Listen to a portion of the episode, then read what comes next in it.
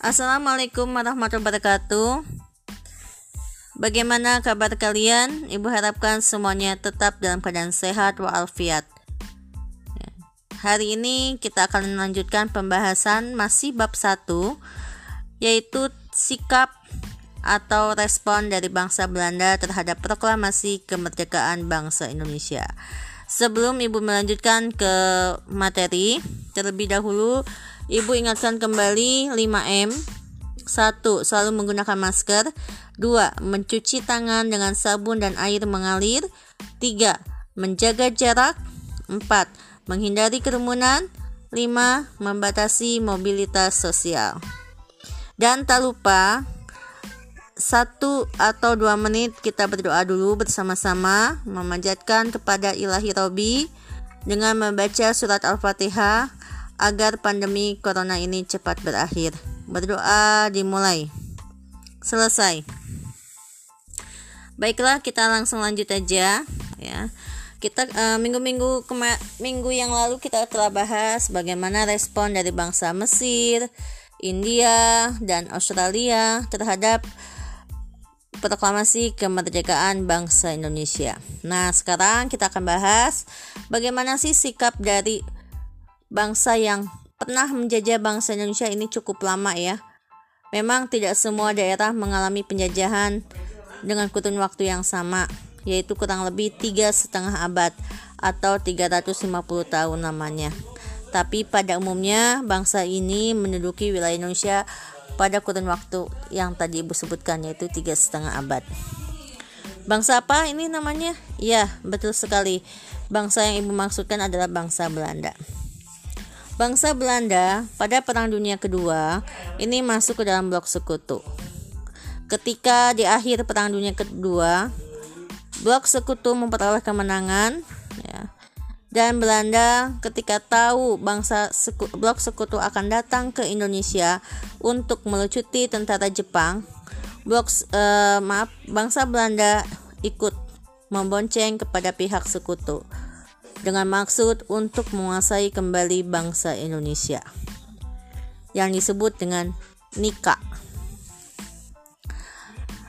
Sebagai bangsa yang pernah mengalami pahit getirnya dijajah oleh bangsa Belanda, bangsa Indonesia tidak ingin mengulang kembali masa-masa pahit tersebut. Sehingga ketika tahu kedatangan bangsa Belanda ke Indonesia Ya, bangsa Indonesia tetap berjuang mempertahankan kemerdekaan bangsa Indonesia, baik secara fisik maupun dengan diplomasi. Uh, kita, ibu akan bahas, tapi tidak akan rinci. Rincinya nanti ada tersendiri di sejarah Indonesia ya. Kalau di sini ibu akan hanya membahas garis besarnya saja. Perjuangan fisik itu apa, Bu? Perjuangan fisik adalah perjuangan yang dengan menggunakan kontak senjata atau peperangan, ya. Yang pertama adalah peristiwa pertempuran Medan Area. Latar belakangnya yaitu adanya pasukan sekutu dan Nika yang tadi ya Belanda yang ikut membonceng kepada pihak sekutu datang ke Indonesia mempersenjatai para tawanan perang yang sudah dibebaskan dan membentuk Batalion Kenil Medan. Gubernur Sumatera Utara Tengku Muhammad Hasan, TKR dan Barisan Pemuda Indonesia yang dipimpin oleh Ahmad oleh Ahmad Tahir. Dan ada juga ya, di mana seorang penghuni hotel di Jalan Bali Medan menginjak-injak lencana merah putih milik pemuda bangsa Indonesia. Nah, itu adalah sebabnya. Bagaimana pertempurannya? Jalannya pertempuran. Pada tanggal 1 Desember 1945, pasukan sekutu memasang papan fix boundaries Medan area, batas resmi wilayah Medan. Pada tanggal 10 Desember 1945, pasukan Inggris dan Nika menyerang kota Medan. Pemerintah Republik Indonesia di kota Medan mulai terdesak dan terpaksa pindah ke, ke Pematang Siantar. Perjuangan tetap terus dilanjutkan dengan membentuk komando Resimen Laskar Rakyat Medan Area pada Agustus 1946. Intinya yang harus kalian ini penyebabnya kalau di Medan Area itu adanya peristiwa di mana seorang penghuni hotel menginjak-injak lencana merah putih milik pemuda bangsa Indonesia. Itu ya supaya mudah nanti kalian e, memahami membedakan dengan peristiwa pertempuran lainnya. Ibu lanjut pertempuran Ambarawa. Latar belakangnya pada tanggal 20 Oktober 1945, pasukan sekutu dipimpin oleh Brigadir Jenderal Betol tiba di Semarang untuk mengurus tawanan perang Jepang. Pasukan Nika yang membonceng pasukan sekutu mempersenjatai para tawanan eh, perang Jepang. Sehingga terjadilah pertempuran Ambarawa. Jalannya pertempuran pada tanggal 26 Oktober 1945 pertempuran terjadi antara pasukan sekutu dengan tentara keamanan rakyat. Pada tanggal 2 November 1945, Presiden Soekarno tiba di Magelang dan segera melakukan perundingan dengan Brigadir Jenderal Beto untuk menghentikan pertempuran. Terjadi kesepakatan antara Presiden Soekarno dengan Brigadir Jenderal Beto. Jalannya pertempuran pada tanggal 20 November 1945 terjadi kembali pertempuran antara sekutu dengan TKR akibat pelanggaran kesepakatan oleh sekutu yang menambah jumlah pasukan di Magelang. Letkol Isdiman gugur dalam pertempuran tersebut dan digantikan oleh Kolonel Sudirman. TKR berhasil mendesak pasukan sekutu dan puncaknya pada tanggal 15 Desember 1945 TKR berhasil merebut kembali Ambarawa serta mengusir pasukan sekutu dan Ambarawa ke Semarang. Nah, ciri khas dari pertempuran Ambarawa yaitu tewasnya atau gugurnya Letkol Isdiman dan dipimpinnya pertempuran bangsa Indonesia oleh Jenderal uh, yang jenderal besar ya yaitu Jenderal Sudirman. Pada saat itu beliau uh, masih menjabat sebagai kolonel dan dari pertempuran Ambarawa nanti dibangun Palagan Ambarawa untuk memperingati pertempuran dahsyat yang dilakukan oleh uh, rakyat Indonesia menghadapi pasukan sekutu. Ya. Pertempuran Surabaya, latar belakangnya, pada tanggal 25 Oktober 1945, pasukan sekutu mendarat di Surabaya di bawah pimpinan Brigadir Jenderal AWS Malabi dengan tugas utama melepaskan para tawanan perang Jepang. Pasukan sekutu menyebarkan pamflet yang meminta agar rakyat Surabaya menyerahkan senjata yang telah dirampas dari pasukan Jepang. Jalannya pertempuran pada tanggal 27 Oktober 1945, pasukan sekutu merebut instansi-instansi penting. Pada tanggal 28 Oktober 1945, para pemuda melakukan serangan balik dan berhasil merebut instansi-instansi penting tersebut.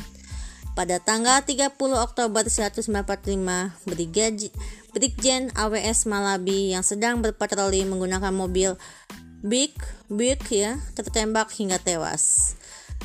Jalannya pertempuran Surabaya. Sekutu mengeluarkan ultimatum agar rakyat Surabaya menyerah tanpa.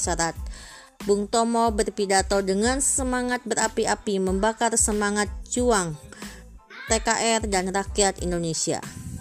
Pertempuran berlangsung selama tiga minggu. Ya. Meskipun banyak korban jiwa, tetapi kota Surabaya berhasil dipertahankan. Nah, sehingga dari pertempuran Surabaya ini ciri khasnya nanti ya kita e, memperingatinya sebagai Hari Pahlawan. Ya, dan di sini Bung Tomo itu adalah tokoh ya yang menyediakan dengan semangat Allahu Akbar ya pertempuran melawan pasukan sekutu. Meskipun memang bangsa Indonesia pada saat itu banyak yang menjadi korban tapi semangat juang bangsa Indonesia tetap berhasil bisa berhasil mempertahankan kota Surabaya. Itu ciri khas dari pertempuran Surabaya ya. Kemudian peristiwa Merah Putih di Manado.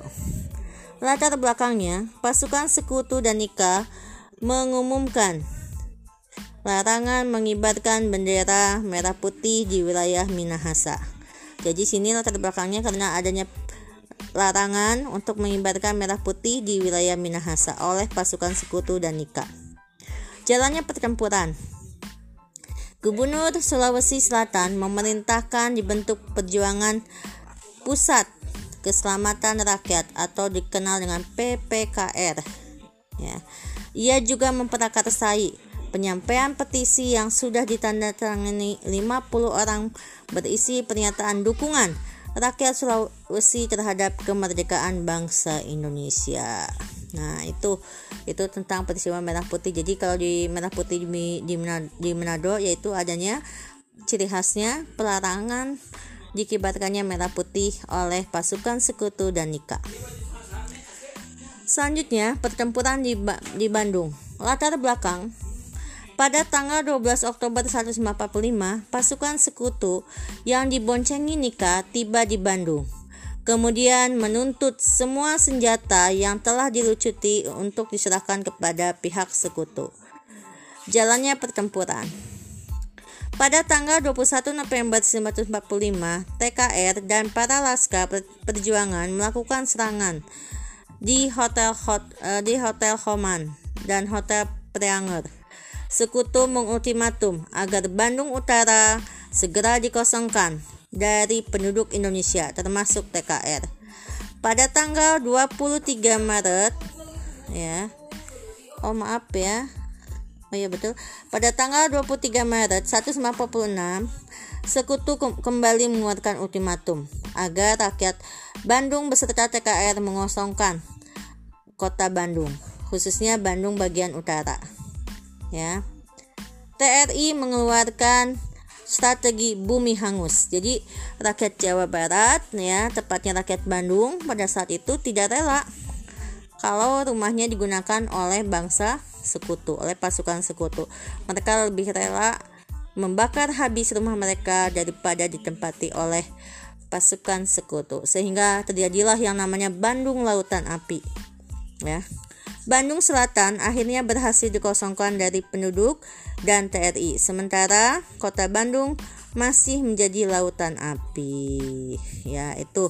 Jadi ciri khasnya kalau di sini di Bandung adanya pembakaran strategi bumi hangus ya. Kemudian adanya pertempuran Margarana. Penyebabnya kekecewaan penduduk Bali terhadap hasil perundingan Linggarjati. Pada tanggal 2 dan 3 Maret 1949, Belanda mendatangkan pasukannya lebih dari 2000 orang. Belanda berniat menggabungkan Pulau Bali ke dalam wilayah negara Indonesia Timur. Jalannya pertempuran. I Gusti Ngurah Rai bersama pasukannya Ciung Wanara melucuti persenjataan pasukan Nika. Pada tanggal 20 November 1945, Belanda mengerahkan seluruh pasukannya untuk mengisolasi desa Adeng Marga. Belanda juga menambah pasukannya dari Lombok untuk menggempur habis pasukan Ciung Wanara. Pertempuran Margarana masih Meskipun telah terkepung, Igusti Ngurah Rai dan pasukannya terus bertahan sampai titik darah penghabisan atau dikenal dengan istilahnya perang puputan. Jadi perang puputan itu adalah istilah dari bertahan sampai titik darah penghabisan. Peristiwa tersebut dikenal dengan peristiwa puputan Margarana dan diperingati setiap tanggal 20 November. Ya. Kemudian terakhir adalah perjuangan rakyat di Makassar, ya. Nah, nanti ini kalau yang lebih ininya nanti bisa tanya di ini ya sejarah Indonesia. Selanjutnya kalau pertandingan diplomasi ya diawali dengan adanya pertandingan Linggarjati ya. Kemudian dari pertandingan Linggarjati awal mulanya ya sebelum pertandingan Linggarjati ada yang namanya pertandingan Hogs Hoge Fellow kemudian pertandingan Linggarjati kemudian dilanjuti ada konferensi Malino konferensi Pangkal Pinang, konferensi Denpasar, kemudian berlanjut kepada perjanjian Renville, konferensi Bandung, perjanjian Rumberoyen, konferensi Inter-Indonesia, dan terakhir adalah konferensi Meja Bundar. Jadi gini, kalau diplomasi diawali dengan adanya perundingan Hogs Fellow. Perundingan kedua setelah perundingan Hogs Fellow dilanjut dengan perundingan Linggarjati. Dari pertunjukan Jati nanti dilanjut dengan adanya konferensi Malino, kemudian dilanjut dengan konferensi Pangkal Pinang, konferensi Denpasar, dan perjanjian Renville. Nah, dari Renpil nanti berlanjut kepada Konferensi Bandung, Perjanjian Rumroyen, Konferensi Inter Indonesia, dan terakhir adalah Konferensi Meja Bundar. Ibu hanya garis besarnya ya, untuk lanjutnya nanti di SI ingat. Yang pertama langsung saja ke pertunjukan yang ini ya, pertunjukan Linggar Jati dimulai pada tanggal 10 November 1946 dan ditandatangani pada tanggal 25 Maret 1947. Berarti cukup lama ya ini ya. Alot ya. Pihak Indonesia diwakili oleh Sultan Syahrir, Muhammad Rum, Mr. Susanto, dan Dr. A.K. Gani. Pihak Belanda diwakili oleh William Sermoskon, eh, uh, William Sermos, eh, ya ibu ulangi lagi ya. Memang agak sulit ya namanya William Sehermons ya. Kemudian FD Boer Panmuk dan Max Panpol ya. Dari hasil pertunjukan Lingard Jati, di mana Belanda mengakui wilayah Indonesia secara de facto meliputi Jawa, Sumatera, dan Madura. Belanda harus meninggalkan wilayah-wilayah tersebut paling lambat 1 Januari 1949. Indonesia dan Belanda akan bekerja sama membentuk negara serikat dengan nama Republik Indonesia Serikat. RIS dan Belanda akan membentuk Uni Indonesia Belanda yang diketuai oleh Ratu Belanda. Dari sini, dari perjanjian Linggarjati nanti akan dibentuk komisi tiga negara. Pada tanggal 25 Agustus 1947, Dewan Keamanan PBB membentuk Komite of Goods Office for Indonesia, Komite Jasa Baik untuk Indonesia, yang kemudian dikenal dengan Komisi Tiga Negara yang beranggotakan tiga negara. Australia diwakili oleh Richard Kirby, ya ini untuk Indonesia.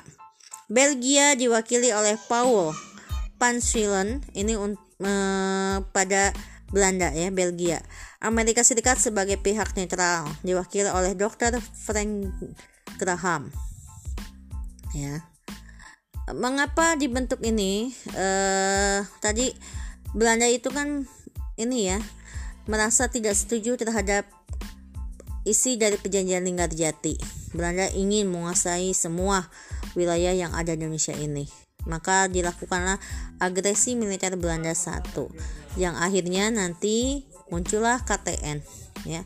Dari KTN ini nanti muncul ya dari konferensi dari komisi tiga negara ini nanti muncul ide untuk dilanjutkannya perjanjian tahap kedua yaitu yang disebut dengan perjanjian Renville pada tanggal 25 Agustus 1947 Dewan Keamanan PBB membentuk yang tadi KTN ya kemudian beranggotakan tiga negara tadi udah.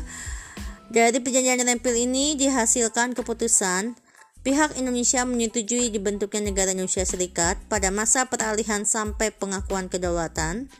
Belanda dapat membentuk negara-negara federal di daerah yang didudukinya melalui jejak pendapat terlebih dahulu Kemudian, pemerintah Indonesia menarik pasukannya serta mengosongkan daerah-daerah di belakang garis Panmuk dan selanjutnya masuk ke wilayah Indonesia.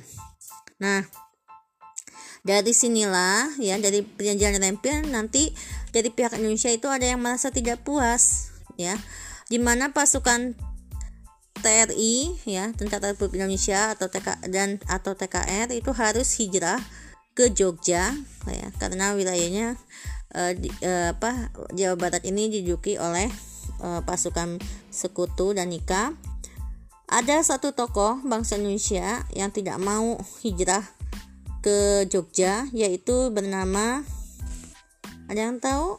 Ayo. Yang memimpin uh, atau ingin membentuk negara uh, apa negara Islam Indonesia yaitu Kartosuwiryo ya. Dia kecewa terhadap perjanjian Rempil dan dia lebih baik memilih untuk tetap tinggal di Jawa Barat dan membentuk negara Islam Indonesia atau NII. Gerakannya dikenal dengan nama DITI. Nanti dibahas lebih lanjut oleh sejarah Indonesia. Ibu hanya secara sek, uh, garis sek, uh, sekilas info saja. Ya. Nanti dari apa? dari sini ya dari renpil ini nanti ya. Muncul perjanjian Rumroyen ya. Kemudian dari Rumroyen ini nanti puncaknya adalah KMB dari KMB ini akhirnya Belanda mau tidak mau harus mengakui kemerdekaan bangsa Indonesia. Bukan hanya secara fakta saja tapi juga secara de ya itu saja sekilas uh, ini. Nanti lebih rincinya kalian boleh tanyakan atau lebih kalau ingin lebih tahunya lagi bisa tanyakan nanti pada Pak ini ya Pak Nazmi Fuad ya yang mengajar sejarah Indonesia ya kalau nggak salah ya nanti kalian bisa tanyakan selengkap lengkapnya kalau di sini ibu hanya secara garis besarnya saja dengan akhir kata ibu ucapkan assalamualaikum warahmatullahi wabarakatuh. Jika ada yang ingin bertanya, boleh nanti di sesi 2 ya. Itu saja. Terima kasih.